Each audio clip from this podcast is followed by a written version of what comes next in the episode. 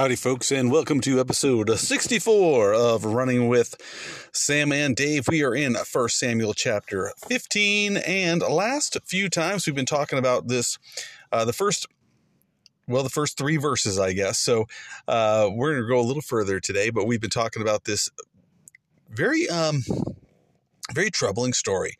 And uh, so let's, let's read about this and we'll talk about it a little bit. So verse one says, Samuel also said to Saul, "The Lord sent me to anoint you king over his people, over Israel. Now, therefore, heed the voice of the words of the Lord. Thus says the Lord of hosts, I will punish Amalek for what he did to Israel, how he ambushed him on the way when he came up from Egypt. Now go and attack Amalek and utterly destroy all that they have, and do not spare them, but kill both man and woman, infant and nursing child, ox and sheep, camel and donkey." So Saul gathered together, or rather, so Saul gathered the people together and numbered them in Telaim, two hundred thousand foot soldiers and ten thousand men of Judah. And Saul came to the city of Amalek and lay in wait in the valley. Then Saul said to the Kenites, "Go, depart, get down from among the Amalekites, lest I destroy you with them. For you showed kindness to all the children of Israel when they came out of Egypt." So the Kenites departed from among the Amalekites. And Saul attacked the Amalekites from Havilah all the way to Shur, which is east of Egypt. He also took Agag, king of the Amalekites, alive and utterly destroyed all the people with the edge of the sword. But Saul and the people spared Agag and the best of the sheep, the oxen, the fatlings and lambs, and all that was good, and were unwilling to utterly destroy them. But everything despised and worthless they utterly destroyed. All right. So again, Samuel gives Saul this very disturbing job to do regarding the Amalekites and how God was bringing judgment upon the Amalekites for their wickedness, for the wickedness that they had committed upon Israel hundreds of years before, but the wickedness just continued. And this is one of those things that happens. You know, wickedness begets wickedness. And it actually begets greater wickedness. You know, it's just one of those things that you see it snowball, that where one generation leads off or leaves off, the next generation picks up and goes a little further. And it's one of those things that as parents, I think we need to be aware of, you know, the standards that we raise our kids with and the, um, the principles and the values that we raise them with, that we need to be very careful um, about the things that we're passing off to them. And not just saying, hey, this is how you ought to live, but the important question of why. Somebody asked me this week, um, they said, you know, what what's the, the best advice that uh, that you've ever been given? And I was like, holy mackerel, you know, uh, there's been a lot.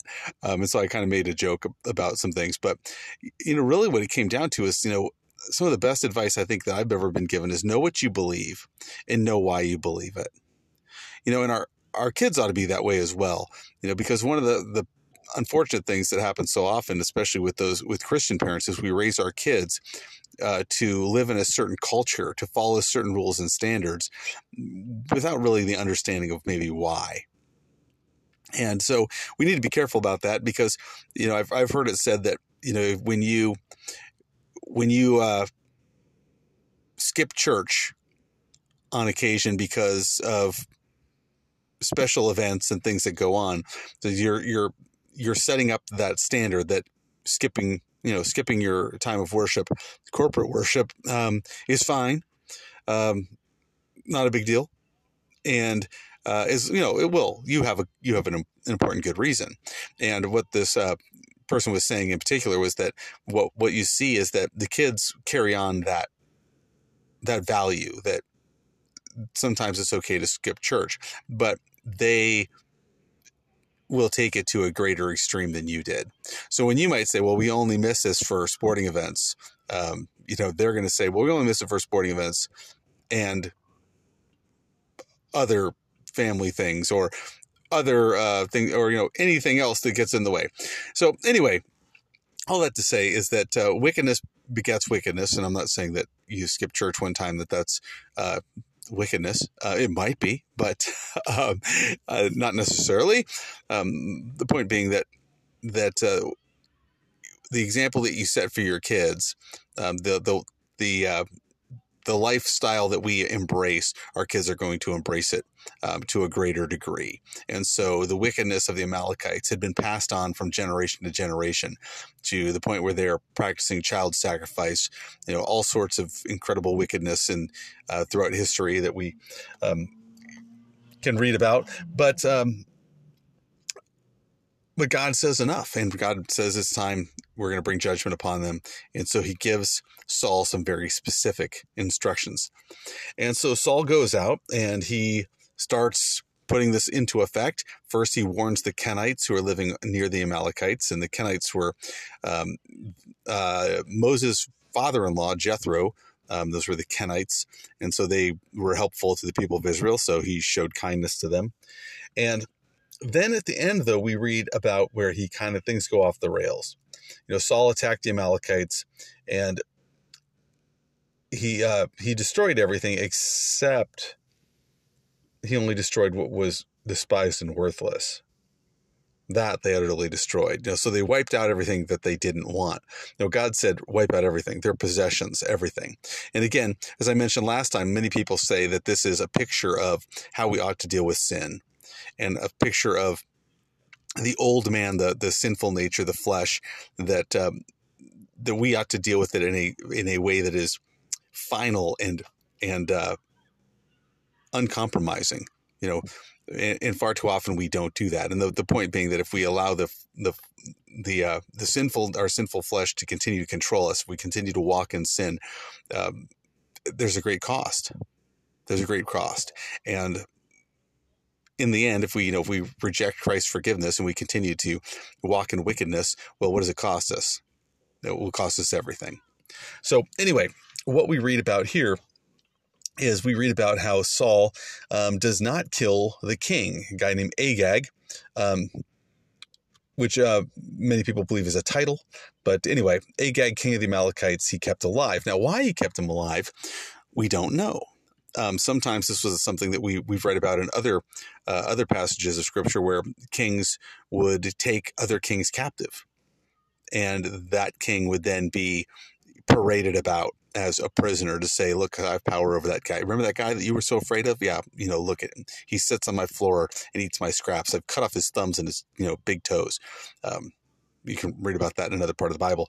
But anyway, those are, those are the kind of things that people would often do and were culturally normal. The other thing may have been that he just decided, hey, I'm going to keep Agag around, um, for whatever reason. Maybe he's doing that thing that sometimes happens in battle where the officers protect the officers, you know?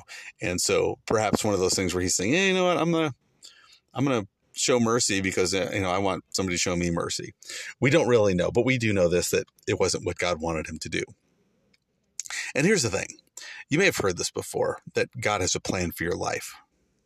You know, I was talking to some, some kids a few weeks ago, and I said that, you know, God has a plan for your life. And after afterwards, a little girl came up to me and she said, what's God's plan for people that die in car accidents? What's God's plan for people that die in car accidents? And I had an answer for her, you know, but I, I was reminded of this last night because I was watching a television show, and, um, And in the show, somebody was talking about the story of Moses and how little babies were thrown in the river.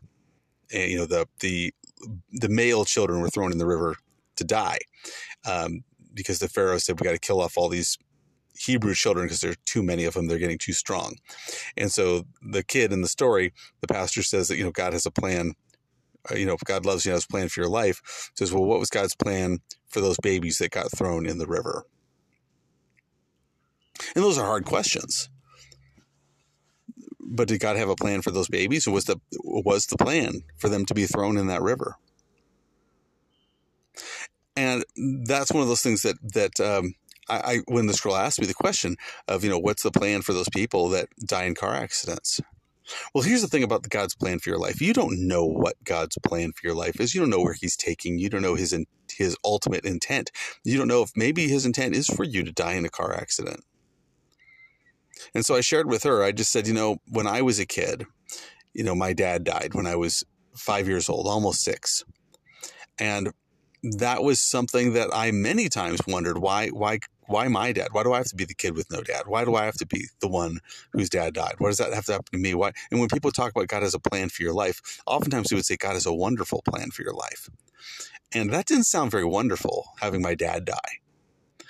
But as I've grown older and as I've encountered more and more people through ministry and, and especially uh, young people, I've seen how God has used the worst thing that ever happened to me for his glory and for his purposes, to help out kids that are going through difficult things. So many times. Uh, I could tell many, many a story about times where I've shared that, just that little bit about my life and seen how it opened doors for me to um, to help out kids and teens and even adults um, through difficult times. So why do I bring that up? I bring it up because of this. God has a plan for you, and God has desires for you, and we don't know what those things necessarily are. Sometimes God reveals parts of it to us. Sometimes he'll give us a, a hint of what's coming in the future, but we don't always know, and we don't even know about some of the things that maybe God directs us to do, right? So here's this story about God telling Saul, wipe, you know, wipe out the Amalekites. Well, if you continue to read the Bible, you'll find out that Saul eventually dies. And when Saul dies, he dies in battle. And uh, the way he dies is he's injured. And he knows, like, there's not much time left for me. I'm injured. I'm not going to die instantly from this wound. But if my enemies come across me, they're going to come across me. They're going to torture me. They're going to abuse me. They're going to, you know, use me. Um, and eventually when he does die, his body is cut up in pieces and hung up, um, you know, by his enemies, you know, as a trophy. Well, he knows that. He knows that they're going to do something like that. So he doesn't want to be abused and, and tortured and such. And so he says to his armor bearer, you know, I've been wounded. Finish me off. And his armor bearer says, no, I'm not going to do that. And so Saul falls on his own sword. And now apparently that didn't finish him off anyway. And there's some people that say that that did, and that the second account is, which comes up when we get to um, uh, Second Samuel.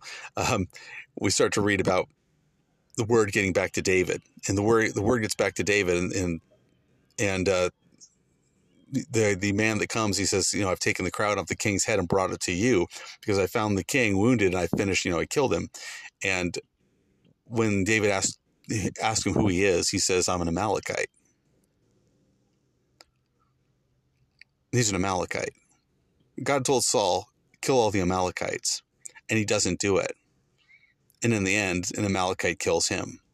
But even greater than that, if you get to the book of Esther, you find out in the book of Esther that there is this guy named Haman, and Haman hates the Jews, and Haman wants to wipe out all the Jews. He hates them part, you know, in part because of a guy named Mordecai, but there may be a greater hatred in him for another reason. Um, because Haman, as we read about in the book of Esther, is an Agagite. He is apparently an offspring of Agag.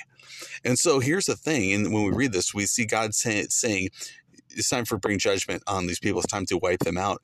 And because see, God knows the end from the beginning.